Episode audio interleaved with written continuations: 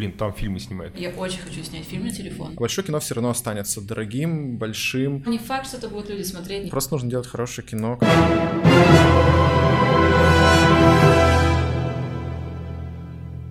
Друзья, добрый день. Меня зовут Александр Скоредин, и с вами подкаст «В поисках мема». Сегодня у нас будет совершенно необычный выпуск, потому что он почти полностью будет посвящен видео, кино и так далее. Обычно мы с нашими гостями пытаемся затрагивать эту тему как потребители данного продукта, люди, которые ходят в кинотеатры, смотрят видео на ютубе и так далее. Но сегодня все будет не так. Во-первых, потому что за нашими спинами фактически рабочие компьютеры, на которых 5 минут, 7 минут назад монтировали видео, а во-вторых, благодаря нашим гостям. Сегодня нашими гостями станет э, одна из наиболее успешных э, студий России, Red Pepper Film, и режиссер и сценарист Иван Соснин, и продюсер Яна Шмайлова. Ребята, большое спасибо, что пришли. Спасибо, привет всем. А пока мы не начали разговаривать, я напоминаю, что наш подкаст существует не только в аудиоформате, но и на YouTube, поэтому переходите туда, подписывайтесь, ставьте колокольчики, чтобы ничего интересного не пропустить, лайки, комментарии и все, что мы так очень любим. Ребят, а, еще раз очень рад вас видеть. Давайте вкратце расскажем, чем занимается ваша студия, насколько вы глубоко погружены в процесс вот, это, вот этих съемок, э, фабрики грез и всего остального, потому что это, блин, очень интересно. Что Давай ты. рассказать? Долгое время мы занимались рекламой. У нас наше агентство существует уже порядка 12 лет. И раньше мы занимались рекламой. Сначала ее придумывали, потом мы начали ее снимать. Потом Э, поняли, э, что устали от всего этого. Понял это, это в первую очередь Данил Голованов, наш директор, э, и захотелось чего-то нового. И мы постепенно стали превращаться в продакшн. Начали снимать самостоятельные короткометражки, социальную рекламу, музыкальные клипы и так далее, так далее, так далее. И вот прошло порядка трех лет, наверное, после того, как мы закрыли всю, ну, весь свой рекламный отдел. И сейчас мы специализируемся на съемке фильмов и на съемке музыкальных клипов. Вот так. То есть порядка трех-четырех лет мы занимаемся только съемками. То есть вы трансформировались из рекламного mm-hmm. Да, и часть людей, которые работали в рекламе, сейчас работают вместе с нами, но часть людей отсеялась. Потому что у нас, э, когда мы занимались рекламой, было порядка Э, где-то 30 человек в штате. Сейчас у нас в штате примерно... Я думаю, что человек... 80% на штат изменился. Изменился, да. Ну, сейчас, сейчас у нас человек работает 16-18, но большинство это новые люди все-таки. Осталось не так много людей, которые работали в рекламе. Отлично. То есть вы снимаете рекламу, снимаете видеоклипы, делаете свой фестиваль. Кинофестиваль, да. Кинофестиваль. Ну, то есть вот фактически как раз... Мы не снимаем рекламу, мы снимаем брендированный контент в большей степени. Это немножко другое. А в чем разница? А, реклама — это видеоролики в телевизор, в там, YouTube, какие-то приролы там, и так далее, без э, сюжета особо. Они именно рекламируют продукт. Угу. А мы специализируемся на брендированном контенте, то есть Эм, к примеру, тот же, та же короткометражка для дяди Вани — это отчасти брендированный контент. Сейчас это, конечно, у нас э, вообще э, мало кто там замечает уже, обращает внимание на огурцы, но вообще, в принципе, эм, это контент, который интересен людям. То есть это контент, который делается с помощью бренда, но по факту он делается для людей. Реклама делается только для бренда, то есть нам всем особо не интересно смотреть рекламу. Мы не любим рекламу. А брендированный контент — это то, во что вкладывает бренд деньги, но при этом это делается для людей. Э, ну, принципиальная разница то, что рекламу тебя заставляют смотреть, она э, выходит в какой-то промежуток между фильмами, и ты такой, блин, опять реклама. А, а брендированный контент — это то, на что ты сам кликаешь и что ты сам смотришь, и о чем ты рассказываешь со своими друзьями. делать то, что интересно людям. Ну, гру- грубо говоря, реклама то, что показывают по телевизору, а, условно говоря, брендированный контент — это канские львы там, и, и, и что Ну, на канских львах, да, есть. очень много брендированного контента, но тот же музыкальный клип, где есть присутствие бренда, это тоже брендированный контент. То есть практически все, где мы видим, что там есть бренд, и, Интеграция, да, и какая-то. это соответствует его философии, это брендированный контент. То есть, ну, если это душевные фильмы про нашу страну и про человеческие отношения, и туда интегрирован бренд «Дядя Ваня», то здесь философия фильма соответствует философии бренда, и там еще есть присутствие бренда, это брендированный контент полноценный. Это прям, ну, такое прям официальное разграничение есть, да? Я Ну да, для нас, просто- для нас это очень важно, потому что раньше вот мы занимались рекламой, и бренды приходили именно на рекламу. Сейчас мы им говорим, нет, мы рекламу не будем снимать, давайте мы снимем.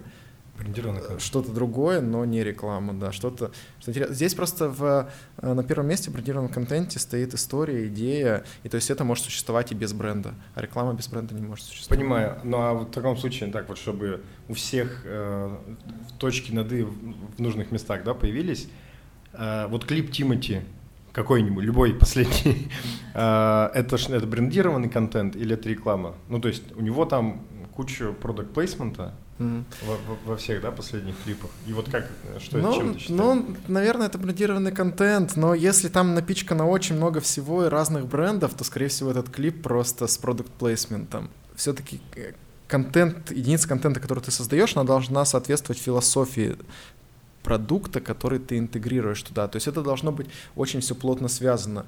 И то есть не может, например, Икея снять хоррор, который действие происходит там в лесу в каком-то далеком. То есть, скорее всего, если брендированный контент для Икеи будет, то это будет какая-то история, например, сериал, который проис... э, действие которого происходит в квартире, где вся мебель э, из Икеи. То есть и это будет соответствовать их философии. Ну, то есть, когда мы разрабатываем, когда к нам приходит клиент и просит что-то снять, мы очень сначала думаем э, о том, что это за клиент, как, э, кто покупает продукцию этого бренда, э, какая у них история и так далее. И потом ищем какие-то истории, придумываем и стараемся это сопоставить и объединить. Ну, то есть это такой процесс э, сложнее, чем рекламный ролик. Представляю. Ну вот, а, кстати, вообще отличная область, на самом деле, очень интересная, про, про которую я вот только что понял, что мне всегда интересно про нее разговаривать. И, а, ну вот, суть такая, вот есть дядя Ваня, Мгм. да? А, я посмотрел четыре, а, значит, фильма как короткометражных вот из, из этой серии. Вот, и у меня такой вопрос. Я понял, что, ну, то есть я понимаю, что это как бы история ценная сама собой, и кое-где там появляются, значит, там огурцы, баночки и так далее. Вот что я не понял, э, а зачем бренду? Ну, то есть я, я четко понимаю, что э, вот эти ролики, они не несут функции, типа там увеличения продаж, там еще что-то, да, то есть а- они несут что-то другое, что-то такое смысловое, вот о чем, да, Иван, ты говорил. Вот. Э, Но при этом зачем бренду, который, ну, вот абсолютно рыночный, э, чем им интересна эта история? Как вот этот у вас кейс сложился? Ну, что? Я думаю, на самом деле, что продажи тоже увеличились. Тоже. Да, потому что, эм, ну, у дяди Вани вообще очень много просмотров, очень много репостов, публикаций, СМИ очень много про, пишет про этот проект. И вообще, в принципе, формируется такое положительное отношение Ну, к и бренду, лояльность. лояльность к бренду. Ага. И люди ждут эти фильмы, люди пишут и уже едят. Если изначально писали только нам, что какой классный проект, отличные фильмы, то сейчас все знают, что «Дядя Ваня» — это вот бренд, который делает короткометражные фильмы. И сейчас очень много эм, подписчиков, потребителей там всех, они ну, пишут, когда выйдет новый фильм. Вы делаете такие классные фильмы, вы молодцы.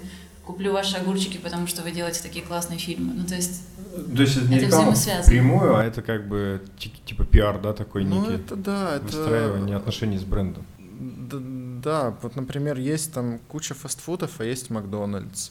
Э, И, то есть, мы пытаемся сделать то же самое, что есть много э, консервированных овощей, а есть дядя Ваня.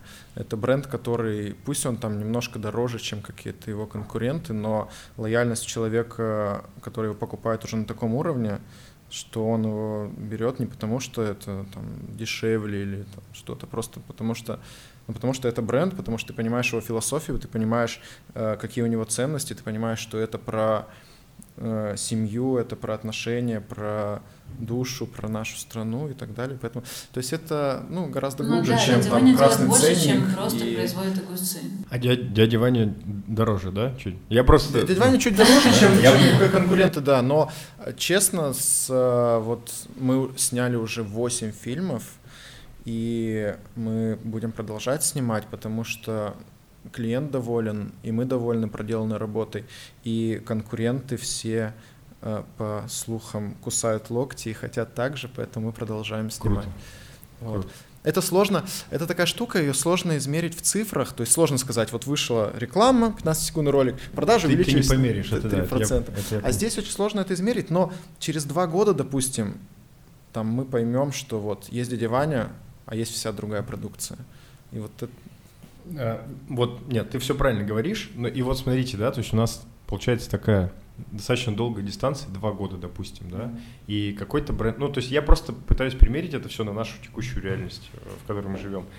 А, Ты приходишь к какому-то бренду и говоришь, давай не будет как обычно и плохо, и то, что ник- никто не хочет смотреть, но будет круто, будет такой, типа, долгосрочный эффект и так далее. Я посмотрел в открытых источниках а, э, за 2018 год дядя Ваня получили выручку типа 2 миллиарда 750 миллионов что-то там типа рублей и около 2 миллиардов 600 у них ставили расход. Ну, то есть это просто как бы открытые источники, еще что. То есть у них там 155 миллионов рублей прибыль. Я, посмотрев 4 из 8 э, ваших э, короткометражек, понимаю, что там как бы э, офигеть какой продакшн. Ну, то есть это затратно, это массово, это, это очень круто, да, как бы и сделано все очень качественно и так далее. Э, Там часть ребят у нас э, как- как-то была задействована у вас на съемках и так далее, они приходят, рассказывают, блин, там фильмы снимают прям настоящие. И то есть я так понимаю, что затраты на вот эти там 4-8 там сколько-то еще, да, э, фильмов, брендированных контентов, они достаточно значимую долю составляют вот от этой там, условной какой-то прибыли у этого там самого дяди Вани. И вот вопрос именно в том, что как бы есть какой-то человек, собственник, компания и так далее, который в этом типа может верить и говорить, что не здесь и сейчас, а давайте мы будем строить долгосрочно что-то, это прям какой-то отвал башки, если честно. ну, да, но мы, честно, не знаем, какая прибыль у бренда. Мы, мы знаем, сколько стоит сделать фильм. подкаст с э, дядей Ваней и Ну, не, я, с просто как бы... Ну, их прибыль, но эм, ну, действительно, руководители, правда, очень классные. Да, есть, есть э, ну, собственник бренда, руководитель и маркетолог, который мы хорошо общаемся, которые нам доверяют уже после проделанной работы. И мы доверяем их, мы принимаем какие-то совместные решения. Ну, не часто такое бывает, но вот у нас так получилось, что у нас такие отношения. Вот.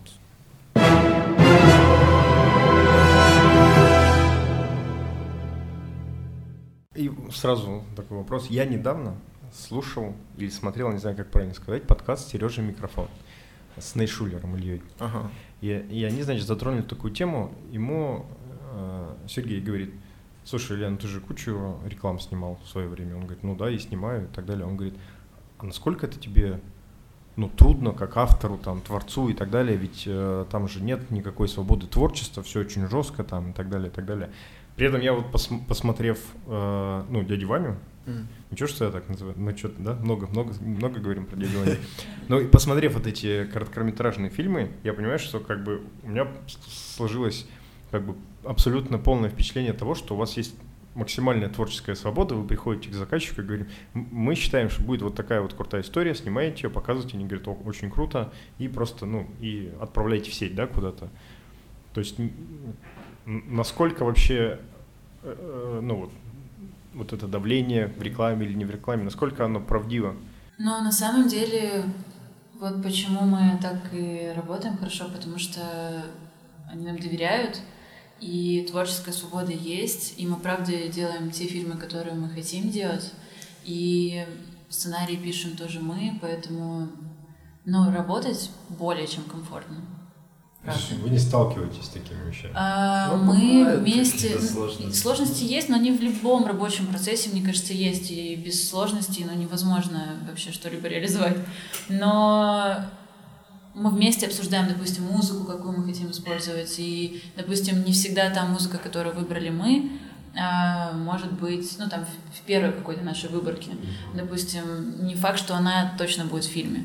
Но это также, это все равно обратная связь, и не факт, что то, что мы предложили э, на, на первом этапе, это ну, было было бы лучше с ней, допустим. То есть мы вместе обсуждаем, и там, допустим, с точки зрения, там, какая музыка будет использоваться в фильме, они очень трепетно к этому относятся.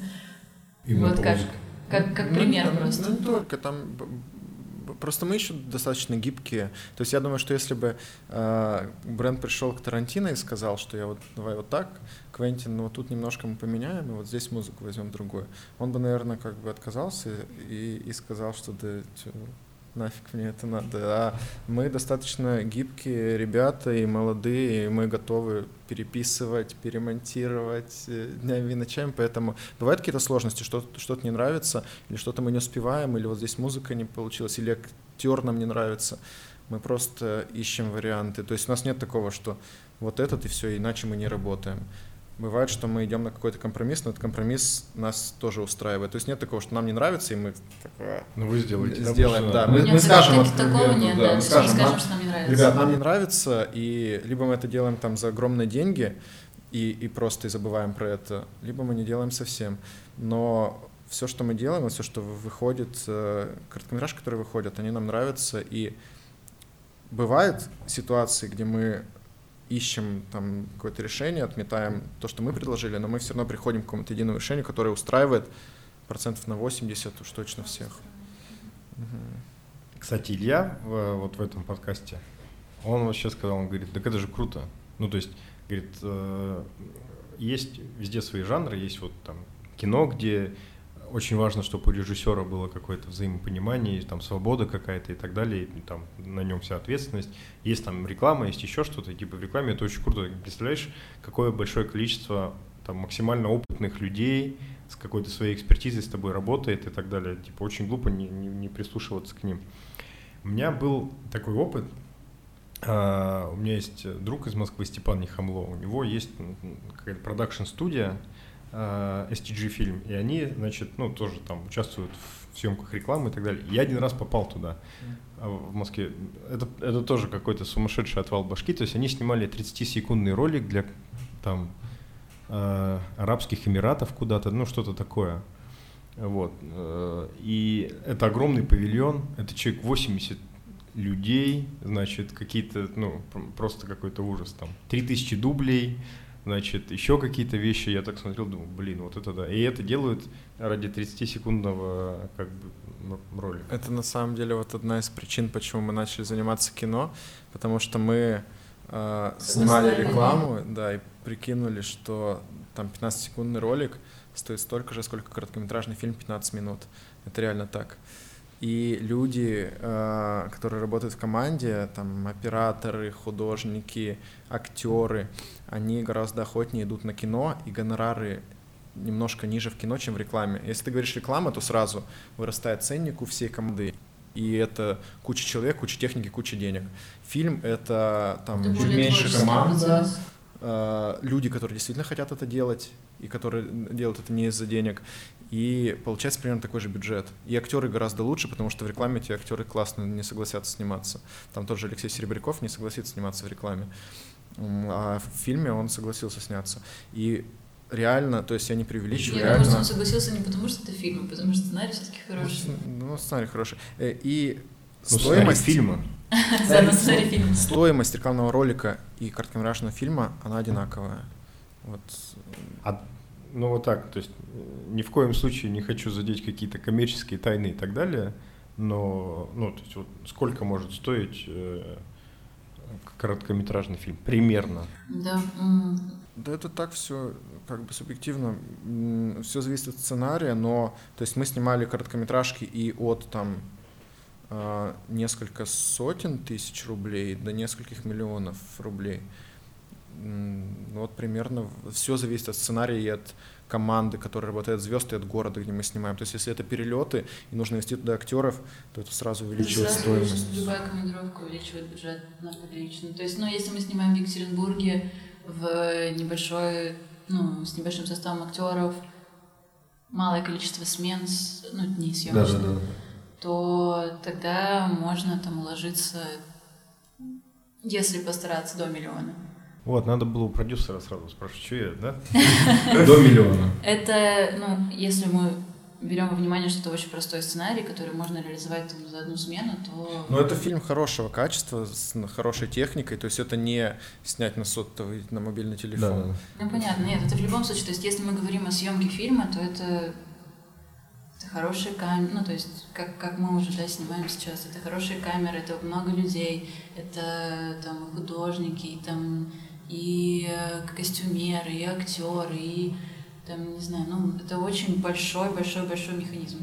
И просто взять вот так и снять на телефон, то понятно, что это можно сделать там за 15 тысяч рублей. Ну, Вот. а, серьезный, большой, э, ну, короткометражка нормальная, где есть несколько сцен, несколько локаций, несколько актеров. Если актеры еще знаменитые, то это уже несколько миллионов рублей. То есть примерно вот так вот в этих рамках мы работаем. Больше любим проекты подороже. Все любят проекты подороже. Я где-то, я не, я- не помню, знаете, у Esquire есть такие, такая рубрика «Правила жизни». Я не помню, кто там, то ли гип-поп был, то ли кто, и там э, было написано, я считаю, что 5 долларов всегда лучше, чем 3 доллара. Я это лет 10 назад, наверное, прочитал, и у меня все время в- в- ну, сквозит каждом разговоре вот эта история. А я причем, извини, э, проекты подороже мы любим не потому, что мы алчные, любим деньги Ну. и хотим заработать, а потому что больше... Да, можно заработать меньше с большого проекта, чем с маленького, но ты можешь всю свою фантазию... Да, это создать никак не больше. связано с заработком. Создать это больше. Да, ты можешь позвать супер качественную, качественных ребят, команду, супер классных актеров, выкупить да, классную музыку, взять э, там классную технику, классные объективы. То есть ты можешь ничего не заработать, даже вложить свои ресурсы, свои деньги, но сделать продукт гораздо круче, чем ты сделаешь это там за 200 тысяч рублей в Екатеринбурге на коленке. Ну, за 200 тысяч рублей не снять фильм. Ну, какой-нибудь клип для друг, там такой маленький. Вот, кстати, мы несколько раз сейчас в разговоре у нас прозвучало про снять на телефон и так далее. А, опять же, вер- вернусь к Нейшулеру, да, то есть он в свое время, ну, понятно, что он там снял клип для, для, ну, для своей группы, и с этого все началось, но э, э, он как бы стал режиссером кино, когда снял «Хардкор», который полностью снят на GoPro, причем я не помню какой это год, то есть это там не какие сейчас GoPro, там седьмые, ну, короче, это какая-то из вот первых моделей, Э, И, и как раз вот он рассказывал о том, как, как это происходило на этом подкасте. То есть он, э, ему Серега говорит, ну, он же типа в HD не снимал. Он говорит, нет, как раз в HD снимал, но это все, ну, э, на этом все заканчивалось. То есть вот сейчас вроде бы э, техника становится все более, более, более Мгм. доступным, да, доступной. И э, у людей появляется какая-то возможность э, снимать что-то самим, там, монтировать, делать и так далее. И, но при этом, как бы, вы говорите, что ничего хорошего в принципе, ну, то есть, типа, глобально Ну, хорошего нельзя на это снять, или, или как? Нет. Да ну не можно. Это мы говорим, что мы, э, так как мы уже снимаем, снимаем, снимаем, нам хочется расти, хочется делать все качественнее, качественнее. Но если ты э, там молодой режиссер или даже еще не знаешь, режиссер ты или нет, просто что-то хочешь делать, то вообще технологический прогресс это очень классная возможность. Ты можешь взять Ну, и мы телефон, снять все что угодно. Мы снимали на телефон Мы сами клипы, да. снимали клипы без бюджета вообще, то есть и начинали с этого. Просто мы же говорим про компанию, и компания конкретно сейчас уже делает проекты, которые вот, ну, Red Pepper делает проекты немного другие, другого Да формата. нет, А вообще телефон, съемки на телефон, я лично очень позитивно к этому отношусь. И вообще я очень хочу снять фильм на телефон, потому что сейчас возможности огромные, и это настолько упро- упрощает съемочный процесс и качество съемки. Я думаю, что оно не будет прямо кардинально отличаться. То есть если, ну, мне кажется, что вообще съемка на телефон более чем интересна, и за, за этим тоже будущее.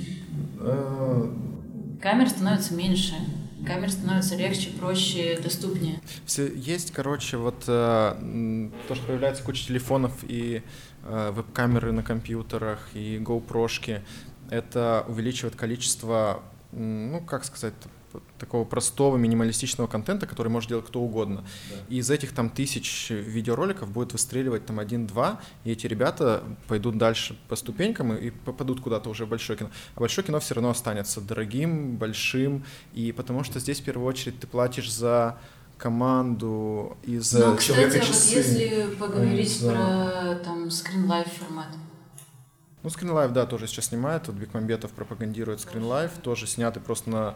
Ну, снимаешь экран своего компьютера, и из этого можно построить фильм. Фильм «Поиск» вот классный вышел. Нет какой-то формулы того, как Телефон, нужно снимать кино, и э, обязательного условия, что это должно снять, быть снято там на Алексу или на Red. Ну, на Red уже тоже никто снимает, ну ладно. Э, то есть нет такого э, ну, обязательного условия. Короче, можно снимать на все что угодно, и если ты начинаешь, тебе по-любому нужно снимать, и не нужно ждать, что тебе прилетят деньги в руки огромные, э, и ты снимешь, нужно снимать и постепенно расти, расти, расти. Когда ты будешь расти э, в творческом плане, тебе придется уже платить и за команду, потому что ты сам один, один ты можешь снять какой-нибудь простой клип, но снять большое кино ты один не сможешь. У нас в среднем команда работает, человек по 30, по 40 на проектах, и каждому нужно платить зарплату. Из этих зарплат уже складывается большая стоимость. А снимаем мы на телефон или на камеру, когда команда 40 человек, она все равно будет примерно такой. Потому что кто-то следит за одеждой, кто-то следит за едой, кто-то следит за животными на площадке, кто-то за детьми, кто-то еще, потому что если там э, какой-то масштабный проект, каждый должен получать зарплату, и, и техника ну, затрат на технику, а они откатываются куда-то пониже. Ну, то есть удельно они не, не, не да. являются такими большими, да? То есть основная mm-hmm. масса это как бы специалисты, которые с вами работают. Mm-hmm. Понятно. Если мы дошли до масштабных проектов, э, ну, то есть э, я когда смотрел вот эти короткометражки, mm-hmm. я абсолютно четко понял, что это как бы маленький, но фильм. Ну, да? Mm-hmm. А, есть ли у вас, не знаю, планы, желания и так далее снимать именно какое-то большое полнометражное прямо кино. Угу, есть. Но вот сейчас, в этом году, я как режиссер планирую снять полнометражный фильм. Я сейчас пишу сценарий, уже есть договоренности с одной кинокомпанией, а, потому что мы, ну, нашим составом пока все-таки полнометражный фильм с большими актерами, с большими бюджетами мы вряд ли а, осилим одни, поэтому нам ну, нужна поддержка. И вот мы сейчас разговариваем с большой кинокомпанией, скоро, скорее всего, будем снимать фильм в этом году. Еще сейчас пишем один сценарий, планируем съемки на следующий год. И то есть сейчас мы сосредоточились на написании сценариев полных метров. Ну, то есть, э, как бы, вот брендированный контент, условно говоря, это был какой-то период или есть какой-то период подготовительный, условно Ну, он остается. Я думаю, что мы будем продолжать. Мы пишем сценарии и параллельно, то есть это работа, которая приносит деньги. Это проекты, то есть маленький проект ты можешь выделить три дня и съесть на съемки, снять его. То есть у всех будет работа, у всех будет зарплата, и постепенно ты будешь идти к полному метру. Ну, но большая цель все равно это как бы... Конечно, ну, всем ну, очень, да. нам всем очень хочется снять а, большое кино полный метр. Но это, это сложно. Это, ну, мы тоже объективно оцениваем там свои силы, и мы не сможем сейчас взять и снять а, какой-то блокбастер. А, потихонечку, вот в этом году уже надеемся, что сможем реализовать и снять полный метр. И вот тогда так, сейчас такой вопрос у меня все-таки. Вот для вас вы хотите снимать полнометражные фильмы, какие они должны быть? Ну, то есть как вы их себе видите? Не, не, ну, то есть понятно, что это не какая-то конкретика или там какой-то э, сценарий или синопсис, но просто вот э, какими вы видите фильмы, снятые вами? Ну, мне кажется, что это будут, ну и должны быть, и я надеюсь, будут лю- фильмы, которые нравятся людям. В первую очередь они должны быть зрительскими. Не какой-то артхаус и не фестивальное кино, которое сделано специально для фестивалей. Я думаю, что это будут зрительские фильмы, которые будут распространяться кинотеатрах, на онлайн-платформах, э, которые будут нравиться людям, а потом уже, если если мы сможем сделать фестивальное кино в рамках зрительского кино, то уже поедем на какие-то фестивали. Ну, короче, да, есть принципиальная просто разница вот в кино между зрительским Всё, и бинго и фестивальным. Вот, я хотел вообще про это поговорить, mm-hmm. потому что мы вообще внутри себя с ребятами из команды постоянно э, ссоримся по этому поводу, ну не ссоримся там, ну типа спорим по этому поводу, потому что, э, знаете, заходит разговор такой, ну типа это авторское кино. Я такой, блин, что такое авторское кино? Я вот кто-нибудь не может дать определение, что такое вообще, блин, авторское кино?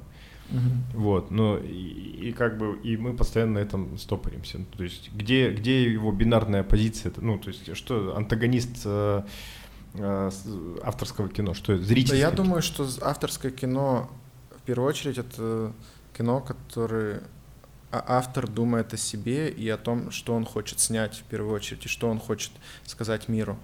А зрительское это кино то есть ты хочешь сказать, что твое кино нельзя назвать авторским? Ну, нет, можно. Я думаю, ну, принципиально разница авторская это идет, ты хочешь сказать все, что угодно. Вот я хочу сказать, например, что вот земля квадратная, снимаю какой-нибудь артхаус про квадратную землю, где люди ходят там с квадратными.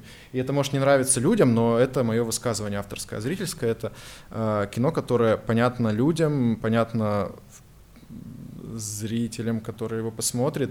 И но это не значит, что авторское кино не может быть зрительским. То есть в идеале, конечно, это должно пересекаться, и это должна быть и мысль автора, которую он хочет донести, и эта мысль должна быть понятна зрителям, которые посмотрят это. Не знаю, понятно ли я сейчас объяснил, но... Давайте обсудим. Нет, ну вот, э, то есть авторское кино, из того, что, насколько я понимаю, это когда э, автору, там, режиссеру или еще что-то, в целом вообще наплевать, посмотрит ли кто-то его Ну, фильм. это очень, да, если говорить, мне кажется, простыми словами, очень коротко, то можно так сформулировать. Вот. А, соответственно, зрительское кино или как, ну, то зрительское Ну, кино, допустим, зрительское. продюсерское кино. Это кино, продюсерское кино, да. Э, Это э, как бы кино, в котором важно получить некий фид, фидбэк. Ну, то есть, чтобы максимально большое количество людей пришло в резонанс с этим фильмом. Ну да. Ну и как следствие, там где-то заплатили за билет, ну и там все, все остальное прочее, правильно ведь? Вот. А, но опять же, тогда как бы тоже как бы сдвигаются какие-то грани. Ну, то есть, вот, типа, Тарковский это 100% авто- авторское кино, Ну да. потому что вот... Ну, к примеру, Джокер, Так. не факт, что это продюсерский проект, это авторский проект, мне кажется. Ну, то есть, Но при этом там сам, самый, При этом он 100%, самый успешный да. там какой-то и так далее. Или, ну, какой-нибудь Кристофер Нолан. ну, Ну да, да, я да. думаю, ну, это тоже авторский проект, просто они, ну, вот, просто есть проекты, которые сделаны специально для того, чтобы люди пришли, э, увидели там трейлер, посмотрели, и пришли, заплатили деньги там в Да. кинотеатр и купили попкорн, посмотрели, и потом не- ну, это Трансформеры 15 какой-то. Нет, ну, блин, Трансформеры 15, это понятно. Но это уже вообще какая-то детская Это вот это, да, это просто делают для заработка денег. Есть фильмы, которые делают, мне кажется, для себя в первую очередь, там, ну, допустим, Лар- Ларс фон Триер, который снимает достаточно авторское артхаусное кино, которое, я думаю, доступно людям, только там 10% жителей нашей страны, остальные просто не поймут, будут плеваться. И вот они, это как бы крайние точки. И истина где-то по центру. И постепенно, если эти две точки пойдут друг э, к другу, они придут И сейчас, э, и, кажется, и превратятся в и Кристофера да. Нолана какого-нибудь, который снимает классное кино типа «Начало», которое нравится людям, нравится кинокритикам. э, ну, Вы, или- наверное, смотрели фильм «Паразиты», к примеру, в этом году? Это хороший пример. Это классное авторский кино, классный которое, да, фильм, понравилось людям. который хорошо зайдет в кинотеатр. Ну, ну, однажды в Голливуде это же тоже, блин, авторский фильм. Ну да. А сто процентов. Да, Тарантино сто процентов. Это фильм- авторское кино. и- из которое- такого вот коммерческого и тоже авторского, из последних мне очень понравился La La Land, который, ну, там Хотя, у него мне было кажется, куча риск был.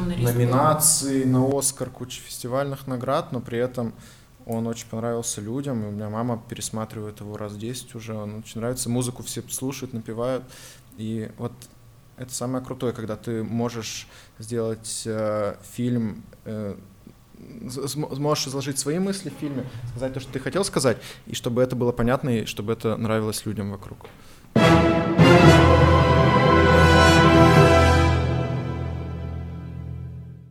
Я, кстати, про La Land. Вот у меня была как бы глобальная история. Я стараюсь смотреть вот все хорошее и не смотреть Трансформеры 15. Вот. И мы с женой, значит, включили La La Land. Мгм. И я понимаю, что это прям, ну, это круто, это гениально, там, значит, там куча Оскаров, все остальное, все довольны и так далее. Я вот, ну, мы дальше, чем э, где они танцуют на дороге, мы не смогли посмотреть. Вот, первый раз. Второй раз мы там минут на пять, наверное, дальше ушли. Ну вот прям вообще никак не, могу, но, блин, а мне очень нравится. Да, нет, да. как бы это, это, это нормально. Вот, ну, то есть получается, получается, основная история, как бы с этим авторским и неавторским кино, именно в том, что э, понимает ли тебя какой-то более-менее широкий круг людей. Ну да. Правильно? Потому что, ну, я не знаю, снимать фильмы, чтобы тебя понимал твой сосед один, там какой-то такой же, как и ты, очень одухотворенный человек, ну, мне кажется, это очень странная какая-то мне кажется, история. И, блин. А вот смотрите, угу. давайте тогда ну, так. тоже интересно. Снимать интересно. Ну да. Ну, в смысле, нет, вот этим людям по-любому. Ну, то есть кто-то, они же, это же авторское кино, они же для себя делают, да? Там может быть очень, ну, то есть, эм,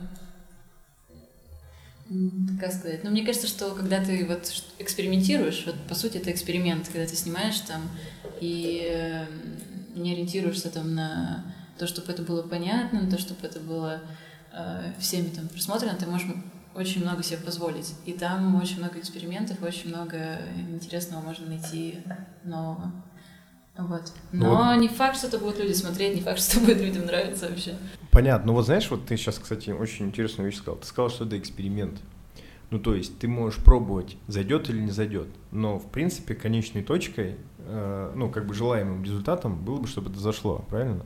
Угу. А не так, что вот я так вижу, и, ну, как бы я не знаю, это очень, очень для меня сложная тема, потому что я как бы, как человек, выросший на компрессорном, я выше какой-то планки не могу подняться, к сожалению, никак. Да нет, это вообще тема, мне кажется, такая, ее и могут обсуждать и и, и мы сейчас сидим, обсуждаем, и кинокритики в Каннах сидят, обсуждают, где, где вот эта грань, где какое различие между авторским, коммерческим, продюсерским кино. Но это, это сложно все. Просто нужно делать хорошее кино, которое будет ну, точно не делать то, что тебе самому не будет нравиться. Ну, так да. будет нравиться хотя бы тебе. Хотя бы тебе, как да. минимум один зритель будет. Как минимум одному человеку это будет нравиться. Я понял. Вот тогда про авторское кино. Вот сейчас бытует мнение, что в России именно вот какое-то авторское кино э, начинает быть каким-то успешным, да, uh-huh. там типа Звягинцев, Балагов, там и uh-huh. вот, вот, вот, вот эта вот история. А, ну, как, а, ну, блин, с чем это вообще связано? Почему такая история? Почему э, ну, как-то у нас российское кино в такой заднице всю, всю свою большую часть истории находится? Ну, ну, что ты имеешь в виду? Что почему есть какое-то фестивальное кино и почему оно авторское, а, а почему коммерческое, продюсерское, зрительское кино да. так плохо выглядит? Ну да. Не знаю, мне кажется, просто у нас и, и в России, может быть, сами люди э, создают такой стереотип, что российское кино это очень что-то плохое. Так которые невозможно смотреть, и люди, которые занимаются кино, понимают что-то в кино, они стараются делать что-то, ну, что-то, опять же, авторское, что-то более, больше похожее на какие-то фестивальные фильмы, европейские фильмы. Чтобы не далее. рисковать на эту типа, площадку не, заходить? Ну да, потому что я, я не знаю, чем объяснить то, что вот есть у нас, у нас было очень хорошее светское кино, которое было классным со всех сторон, которое смотрят люди по сей день, каждый год, вот, и, но потом почему-то у нас исчезли режиссеры вот коммерческого классного зрительского кино, и, но, но появляется очень много молодых ребят, которые снимают авторское кино и выигрывают кинонаграды. Не знаю, почему появился такой вакуум, мне кажется, потому что потому что не круто, наверное, в России снимать кино для зрителей, которое будет нравиться зрителям. Круто снимать про переживания, про, про то, как сложно жить в нашей стране? Не знаю, честно, сложный вопрос. Ну, реально, потому что, ну, как бы смотришь, вот э, Дылда попала в шорт-лист Оскара. В лонг-лист, по-моему, в шорт-лист еще. Или в лонг-лист. Или в шорт Ну, ну, а, я, а, наверное, в шорт-лист, а потом еще номинацию еще, короче, А, ну делают. может быть. Ну, да. Ну, то есть в итоге их срезали или нет? Я просто... А я не знаю, пока неизвестно. То есть А. в номинацию, которые там несколько фильмов, которые показывают на экране, они, по-моему, еще не попали, но они вот вот в, в- Ну, где-то из, из- из- Да. из- в коробочке, из которой Да, будет да, в итоге доставить. да. Ну вот реально, я посмотрел, значит, Дылду. Мгм. Я, и все же говорили про это, значит, наше все, Кантемир Балагов и так далее. Вот и для меня в, целом, я как бы очень приземленно, да, еще раз скажу, посмотрю это все, для меня важна ис- история важна, вот. И да, я как бы эту историю для себя обнаружил какую-то, да, ну, то есть я для себя какую-то картину составил. Но, черт побери, такое впечатление, что тебе постоянно приходится, типа, продираться сквозь вот, вот это, потому что как-то, ну, очень трудно прямо вот это Трудно, смотреть. тяжело смотреть? Да, ну, то есть, думаешь, блин, почему так с ним, ну, зачем? Ну, типа, в этом, это, знаете, как бы похоже на какой-то, ну, знаете, как русский рок. Вот, типа, ничего не понятно, но очень, как бы, ну, была какая-то мысль, очень, значит, душевная и так далее. И вот надо эту мысль, а твоя задача, как бы, постичь. Думаешь, блин, как так? Потому что я вот для примера, я посмотрел э, прямо там с разницей в день «Не любовь» Звягинцева, Мгм. и это прям очень, очень круто, очень понятно и очень, ну, как бы и, и заходит, и реально, как сказать, э, уровень-то крутой, ну, в плане того, что и, и чего он хотел сказать, и как он это сказал, и как это выглядело, и то, что это можно в, ну, там, в кинотеатрах спокойно показывать и так далее. С Дилдой, блин, гораздо труднее. Ну, конкретно здесь, мне кажется, что это больше, наверное, вкусовщина, что кому-то нравится одно, кому-то нравится другое. И, ну, объективно оба фильма хорошие. Так. И объективно и Дылда очень хороший, качественный, безумно красивый фильм с, э, ну, глубокий, там, это факт. И э, то же самое и «Нелюбовь», да, и там Звягинцев. Эм, тут просто кому-то больше нравится одно, кому-то больше нравится другое, но хоро... факт в том, что фильмы хорошие. И это, кстати, хороший факт. Что фильмы хорошие. Но, но, это, но это авторское кино, да? это, да, это авторское А, кино. А вообще, в принципе, про тему, да, и про то, что они все такие сложные и ну, тяжелые. Не знаю, может быть, русский человек любит страдать, и это уже, Слушай, я, я, я, сли- это уже настолько я у слишком нас. часто в последние несколько дней это слышу. Я, я хотел бы официально заявить, значит, как русский человек, я не люблю страдать, ребята. Давайте будем все счастливыми, ну сколько можно. А, Кто-то говорил мне, что почему часто так награждают российские работы, ну, ой, точнее, не часто награждают, почему награждают именно а, драматические вот такие работы российских режиссеров, потому что а, вообще, ну, очень давно Россия в, в мире ассоциируется со страданием, преодолением, с, со сло- сложной жизнью, и то есть это еще писатели наши все начали, и все книги знаменитые в Европе и во всем мире, они про тяжелую судьбу русского человека и про страдания. И, собственно, русская, русская вообще культура ассоциируется со, со страданием и с чем-то тяжелым.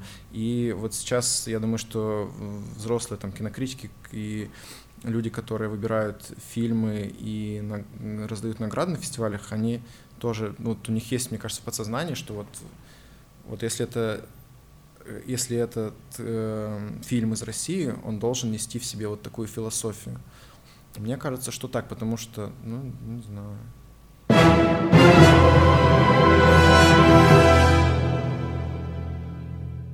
Насколько вообще вот на данный момент Оскар, э, ну как сказать, он остается вот тем супер авторитетным инструментом, каким он там, допустим, был раньше. Потому что, ну, там, понятно, вот там в лонг-лист или в какой-то лист, Ага. значит, входит, да, в э, дылда. Там куча каких-то иранско-сирийских постоянно фильмов тоже. Они тоже о чем-то, о страдании, о том, что все плохо там и так далее. Но для меня самым показательным, наверное, моментом был какой-то 2018 год, когда э, лучшим фильмом э, был признан про, значит, как про, Ахти- при, про Ихтиандра, короче. А, форма Форма воды. Форма воды, вот, точно. При том, что там э, темные времена, да, там, типа про Черчилля, там был Нолан с Дюнкерком, там три билборда были. И как бы все вот это вот великолепие, значит, взяли и выбрали формулу воды, которая, ну, ну, формула, форма воды. И, и как это вообще? Я люблю Дель Торо. Я не комментирую ничего. Ваня, отвечай. Ну, есть, ну, есть это как... Да нет, хороший фильм. Нет, нам понравился. Хороший фильм, ну, не знаю, почему-то захотел. Ну, режиссер, они, мне кажется, еще руководствуются тем, былыми заслугами режиссера, что, может быть, чего-то не додали когда-то там в том году, и поэтому вот сейчас... Я, честно говоря, вообще не понимаю, как э, устроены фестивали, именно вот этот вот выбор, на чем он основывается. А и... нет, там же закрытое голосование, Ну да, да, нет, я имею в виду, что ну, там вообще сложно понять. Ну, насколько, тут даже такой вопрос, насколько это конъюнктурно может быть? Да ведь? Ну, то есть, вот эти все иранские режиссеры и так далее. Вот э, ты спросил, э, насколько это ценно и насколько это престижно. Но мне кажется, вот сейчас это престижно очень э, и потому что раньше вообще, то есть был Оскар, и были там сборы, и больше ничего не было, вот были две величины. Сейчас же есть э, интернет, есть там количество просмотров, количество скачиваний и так далее. И мне кажется, в будущем будет, возможно, гораздо престижнее набрать там миллиард просмотров на YouTube или там миллиард просмотров на каком-нибудь Netflix, чем выиграть какую-то награду. Потому что, мне кажется, чем больше людей тебя посмотрел, чем больше тебя поделились твоим фильмом, тем лучше. Пусть у тебя будет не, не будет каких-то больших наград, но будет миллиард просмотров, ты понимаешь, что там какая-то часть земного шара посмотрел твой фильм, и это круто. Потому что, опять же, если брать там музыку, то какого-нибудь клипа Gangnam Style, там миллиарды просмотров, и мне кажется, именно этот клип главное событие там года, э, который он, который он вышел, а не тот не та песня, которая выиграла Грэмми, допустим, потому что ее никто не вспомнит через 10 лет, этот клип и эту песню вспомнит. Я не говорю, что мне это нравится, но мне кажется, это вот это будущее наше. получается. Это объективнее, да. Это вот к, мы опять к, к вопросу понимания возвращаемся, да, то есть то, что не поймут, смотреть миллиарды mm-hmm. не будут. Да, да, и ну интернет вообще дает объективность, он дает, интернет создает э, объективный взгляд вообще на окружающий мир, на политическую ситуацию, на и, и, и на все, и на кино, и на музыку. И, то есть, чем лучше ты сделал, тем больше просмотров, тем ты известнее, тем популярнее, тем у тебя больше денег. Тут все, я думаю, что в будущем будет достаточно объективно, благодаря интернету и социальным сетям. Ну тогда трансформеры выиграют эту битву. Да нет, нет, трансформеры, мне кажется, нет. Трансформеры это такое штука, в кинотеатрах смотреть. Дома ты его не посмотришь. Дома ты э, все-таки должен смотреть что-то со смыслом, что близко к тебе э, Должен, сердцу, но не факт, не что глазам. будешь. Да нет, выиграют какие-то вот, я думаю, что-то на грани. Фильмы такие, как, опять же, зеленая книга какая-нибудь, которая классная и по смыслу, и по сюжету, ой, и по сюжету, и по и, и потому как это все снято, и попросту и люди это любят. Вот. Опять же, про, про большое российское кино. Про маленькое российское кино, ну, авторское проговорили. А, черт побери, почему то, что снимается у нас в России за огромные деньги, прям за большие, mm-hmm. такое стран, странное. Ну, потому что... Например? Ну, э, самый яркий пример это «Викинг», мне кажется. То есть то, что бухали прям огромное количество денег, причем и как бы дистрибьюция проходила чуть ли там не, не какими-то террористическими методами, а в итоге, ну, ну, то есть очень странно. У нас вроде большая страна, в которой очень много талантливых людей. У нас есть деньги, значит, и государство в виде фонда кино такие. Давайте мы дадим кучу денег на фильм. Но неужели у нас нет людей, которые могут ну, что-то нормально снять? Я потому что... Ну, на самом деле, лучше же снимают. Вот э, в празднике вышел «Холоп». Очень вроде бы неплохой фильм. Ну как, я не смотрела. По э, обратной связи Хороший Мне кажется, фильм. просто у нас выходит не так много фильмов, то есть и просто ошибаются люди. Они стараются, скорее всего, они стараются... Ну, «Викинг» явно хотели сделать хорошим. И вряд ли они... Но я думаю, что просто не получается. И просто нет опыта, нет у нас э, индустрии кино такая, как, такой, как в Голливуде, когда на потоке мы способны снимать кучу хороших, классных фильмов. Я думаю, что просто мы на лет на 30 отстаем, наверное, от Голливуда и некоторых европейских стран в плане э, кино, и поэтому вот есть деньги, но нет опыта, нет такого количества таланта, талантливых людей, наверное, как там, нет такой школы сильной. Поэтому вот ну, так получается. Просто 30 лет назад, там, или сколько, 50 лет назад там снимали что да, я за, думаю, ты в цифрах ну, за, за пригоршни баксов, Звездные войны, какие-нибудь там китайский квартал какой-нибудь, а у нас викинг. Ну да. Так, я... Что-то не складывается. Не складывается, да? Я, э, я не пошел на холопа, вот, э, к счастью, я этим горжусь. А, но я пошел на Союз, значит, спасения сходил. И тоже огромный, ну, то есть там первый Викинг канал, 2, огромный, наверное, да, такой? Да, и я совершенно четко понял две вещи, э, что Милорадович похож на Сечина и что стрелять точно будет. Ну, потому что вроде бы такая, ну, как бы, это реальная эпопея. То есть это огромное количество действующих героев, это там отличная эпоха, ну, многие моменты, и это вообще знаковое, да, какое-то событие.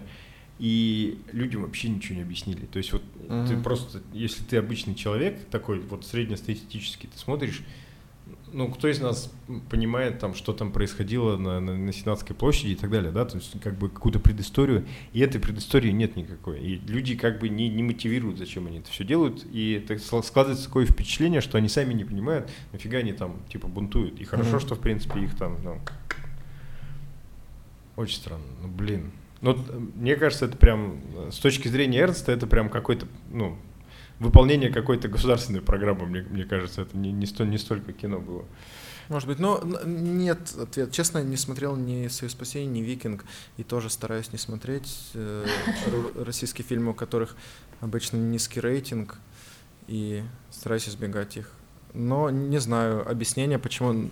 Не хочется верить, что это коррупция и там дру... снимают друзья друзей, потому что знакомы. Ну, не, не знаю, не хочется в это верить. Надеюсь, что просто недостаток опыта и недостаток какой-то школы. Вот. А вот про не хочется верить. Ну, вот вы как э, люди, которые внутри индустрии находятся, вы же примерно представляете себе, вот, типа, есть фонд кино. Угу. Там каким-то образом надо подать заявку, и, значит, тебе с какой-то вероятностью дадут денег. Насколько это вообще рабочая схема? У нас нет опыта вообще работы с фондом кино, с фондом культуры. Мы потому что раз, ну, мы занимались рекламой, и мы... мы да, вообще не связаны. И при, мы снимаем все при поддержке брендов. Угу. А, не знаю. Мы нашли Мне... другой путь, как снимать кино. Отличный. Нет, я очень как мы просто даже не объективные, не... Очень рад. Потому что вот мне кажется, что вот корреляция между типа участие фонда кино и те фильмы, на которые Иван и, допустим, я не пойдет, не пойдем, как правильно ну сказать, ну, да, да. то оно очень высокое. И это, блин, это угу. ну, страшно. То есть это же огромные деньги на самом деле. И черт побери. Хорошо, фестивали. Вот Оскар понятно, значит, просмотры понятно. А, про, про, вот в нашем разговоре прозвучала тема, что типа можно потом на фестивале еще что-то, еще что-то. То есть это как бы реальный э, такой путь как бы в индустрию и в профессию, через что можно как, как бы пробиться, да, то есть да. я в свое время читал, что э, ну вот для чего нужны корот, короткометражки, что это вообще в принципе просто резюме, чтобы люди понимали, что ты можешь с ограниченным бюджетом на каком-то маленьком хронометраже сделать что-то хорошее и типа этим показать, что ты и в полном метре, если тебе доверить что-то, ты сможешь сделать. Насколько это вообще соответствует действительности. Я думаю, что это раньше так было, когда не было интернета. Опять же, сейчас короткометражка — это э, самодостаточный продукт, который смотрят люди, его очень хорошо смотрят. Вот у нас последняя, которая но вышла перед мне Новым кажется, годом. что это отчасти тоже правда. Да, отчасти правда, но вот у нас вышел последний фильм «Портрет мамы». У него за месяц, да, за месяц чуть больше 12 миллионов просмотров. Это ВКонтакте, Ютубе, Фейсбуке, Одноклассниках, ну везде сумма. Э, то есть это самодостаточный продукт, который набирает огромное количество просмотров, он людям нравится, люди им делятся. А, но раньше, ну и в принципе сейчас для многих, да, это такой билетик, большое кино. Ты делаешь короткометражку, показываешь, это как пилот, пилотный, пилотная серия сериала. И многие же снимают потом полный метр на основе своей короткометражки, которую они уже сняли. Но опять же, это история для людей, которые стремятся в большое кино с самого начала, которые учатся в киноинститутах, это не наша история. Мы снимаем короткометражки, потому что мы хотим, чтобы люди смотрели эти короткометражки, и мы даже не думали о большом кино, когда их снимали. Ну, то есть просто снимали короткие фильмы, потому что этот формат был популярен в YouTube, и его будут, его будут смотреть. Ну и доступен, условно говоря. И доступен. Возможно да. сделать доступный и понятный продукт, который объективно потребляет какое-то большое количество людей. Угу. Но, Чё? да. а, э, извини, что перебил. Да не, Еще был вопрос да. Э, касательно Э, что дают фестивали. Да. И фестивали очень много дают. И вот мы интервью заявляли на большое количество фестивалей. Он попал, он взял приз на кинотавре у нас. И еще попал на несколько международных фестивалей. И после этого появилось очень много контактов, звонков, предложений о съемке фильмов, сериалов для разных телеканалов и так далее.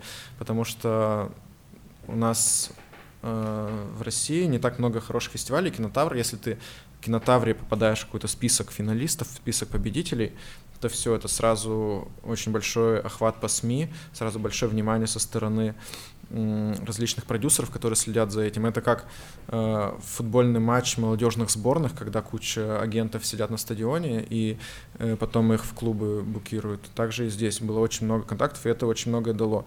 И вот, собственно, сейчас э, некоторые проекты, которые мы делаем, это благодаря фестивалям. Такая путевка в жизнь mm-hmm. вообще. Ну, да. Хорошо.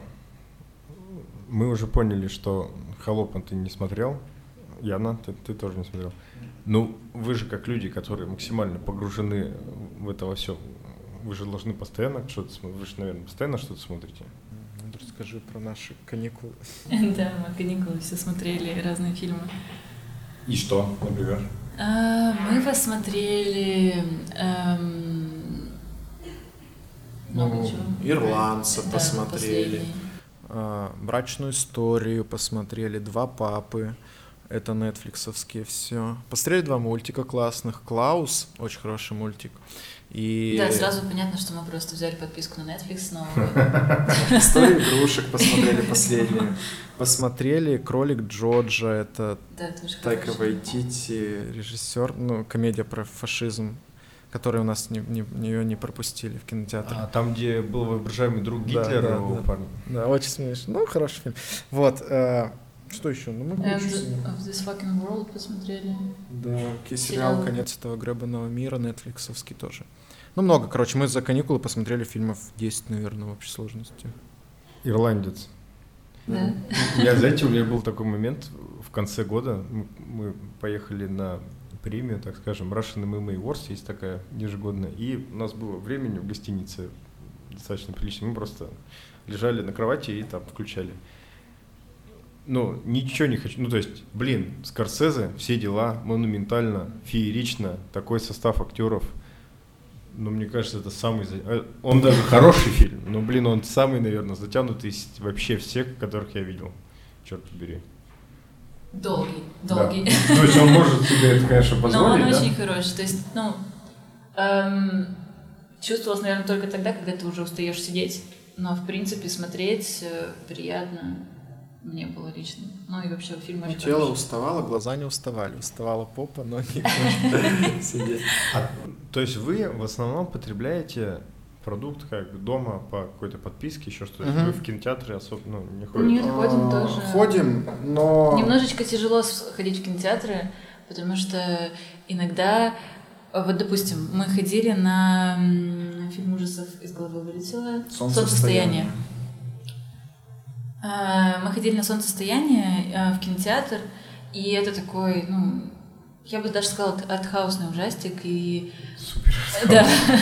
И было очень сложно смотреть, потому что зрители не понимали, они мешали смотреть, э, там, ну, там была какая-то молодая компания подростков, они ели, пили, смеялись, ну, короче, это было невозможно просто. Там, ты куда меня притащила? Да. Это что такое? Что и они комментировали каждый там момент, ну, в общем, было ужасно. И испортили впечатление о фильме, то есть испортили мое первое впечатление о картине, которая, по сути, как бы, ну, Хотелось бы посмотреть по-другому. Хотелось бы спокойно, чтобы там со, вним... со вниманием. Ну, в общем, было очень некомфортно. Ну, она прям очень красиво, ну, то есть снята очень красиво. То есть именно визуально там прям Но это интересный продукт. Не, он интересный, странный. Очень интересный, странный продукт. Но содержать, да, содержательно там очень много каких-то, ну, то есть вещей таких непонятных. Как бы, думаешь, что, как. Ну, то есть, и для меня лично, вот что, я сейчас свою боль личную расскажу. Это же Швеция, там вот эта вся история околоязыческая, mm-hmm. и как бы и они ее вот вообще совершенно как бы не выдержали. То есть, э, в принципе, куча же этих всяких открытых материалов, ну, mm-hmm. ты типа как-то собери, сконструируй. То есть, когда там, э, значит, один из героев заходит в, в какой-то там синовал, условно говоря, и там э, летящий орел, э, кровавый орел, это называют, как казнь викингов, когда тебе отделяют mm-hmm. типа позвонки, раскрывают легкие, вот это вот все. И там вот этого кусками вот так набросано, но нет какой-то из этой цельной картины. И так смотришь, думаешь, блин, как-то очень странно. Ну, как бы, как э, перестаешь верить истории. Вот когда ты понимаешь, что где-то у тебя что-то буксует, и ты обо что-то запнулся, то вот. Но мне, я парень простой, мне понравился Форд против Феррари. Офигенно. А мы не смотрели еще, к сожалению, вот, да. Прямо, ну, э, у меня вот один ну, из Многие говорят, надо посмотреть. Один из любимых фильмов э, «Человек, который изменил все», там какого-нибудь 11 года с Брэдом Питом. Uh-huh. И, ну вот, он в какой-то один из моих шорт-листов ну, тут уже сразу вошел. И э, «Достать ножи», кстати, тоже. Мы его тоже смотрели, на хороший. И вот, вот, вот, ну, прикольно же, да, вот к вопросу, возвращаясь к большим фильмам, там, за большие деньги. То есть люди взяли обычный, значит, абсолютно тривиальный жанр, взяли э, как бы все клише, над ними посмеялись, и, блин, и создали как бы, ну, ты не можешь сказать, что это, типа, гениально или, там, ну, там, фильм века или еще что-то, но это, блин, очень качественный продукт, который можно смотреть, и это интересно, и, ну, и это захватывает, и ты получаешь то, что хочешь получать от кино. Вот, вот основ, основной мой диссонанс когнитивный именно в этом. Типа, ну, как так? Но мне кажется, что на самом деле мы скоро научимся снимать хорошее кино. Но я надеюсь, сейчас все равно идет лучше. Сейчас уже Эм, тот же Союз спасения, это же очень качественный продукт, все равно это очень, я уверена. Качественный что он, по картинке. Да, по, по картинке, картинке по всему. Да. Это тоже рост, это тоже замечательно. И те же, как они там, притяжение, прибытие? Ну да, вторжение. Вторжение. Э, тоже лучше же там и графику мы там что-то что-то мы да мы мы графику подтягиваем там уже все хорошие фильмы. Мы подтянем а мы подтянули мы, графику, мы подтянем ну, сюжет у нас графика будет классная а там уже будут там VR фильмы которые да, да, да, мы да. пока фильмы научимся снимать. Я вас верю ребята. Все все получится. Вообще в принципе ну, что индустрия. Э, индустрия она ну мне кажется в чем-то рост есть. Ну, в бюджетах и в технике Все, значит, про печальное давайте забудем, да. Такой вопрос. Ну, вообще, у вас достаточно необычная, так скажем, профессия. Не каждый второй и третий человек на Земле и в Екат... на Урале тем более этим занимается. Э, вообще, у вас как, как там, не знаю, с родственниками, с пониманием того, чем, чем вы занимаетесь, там, ну, то есть там из серии, найди себе нормальную работу, что ты делаешь, какие-то фильмы снимаешь там. Не, да не, все, все довольны, всем, всем нравится. А, и наоборот, выходит новый фильм, сразу мама, э, смотрит, там подружки пишут, свой какой классный фильм вышел.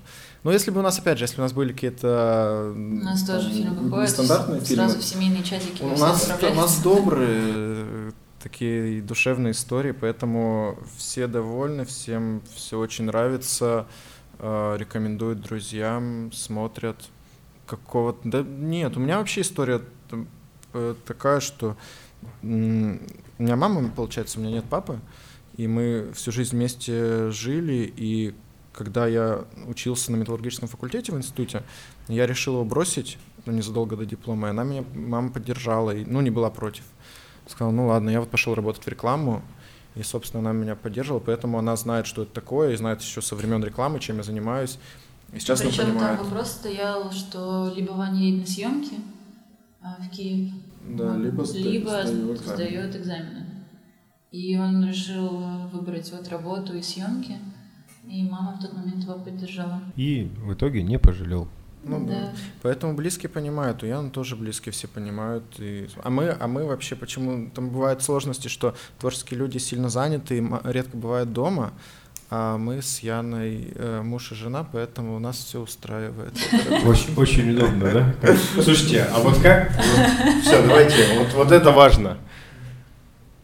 Ну, это же вы круглосуточно прям вместе. Ну да. да и вообще. это же творческий процесс, это же всех, это же нервы, это же напряжение. Как вы вообще с этим всем?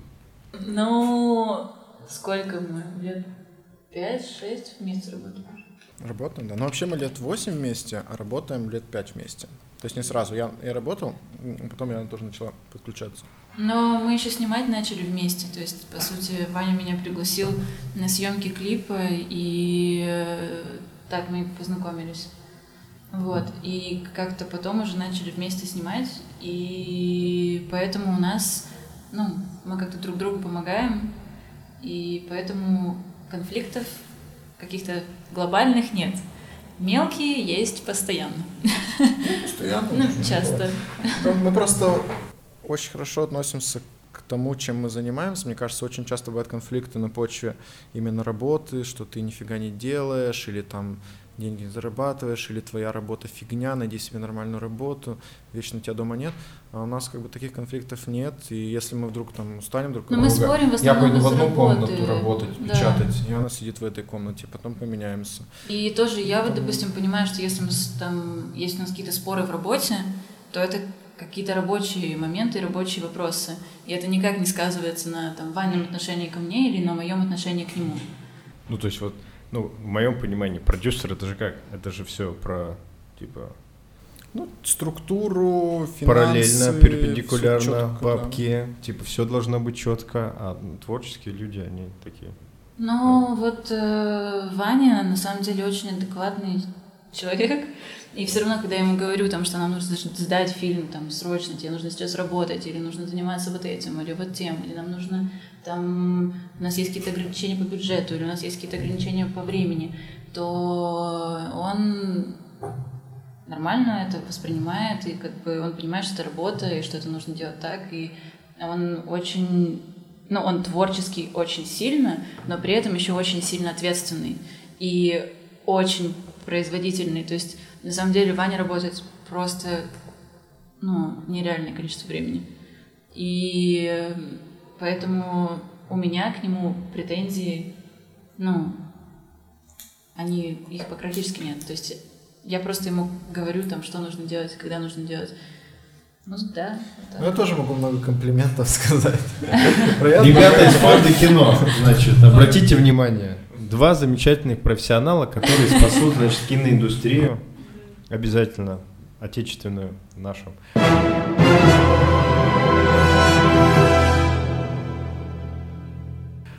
Яна, скажи, вот как вообще девушка, значит, стала вот этим вот человеком, который параллельно, перпендикулярно, все по порядку, деньги, погнали.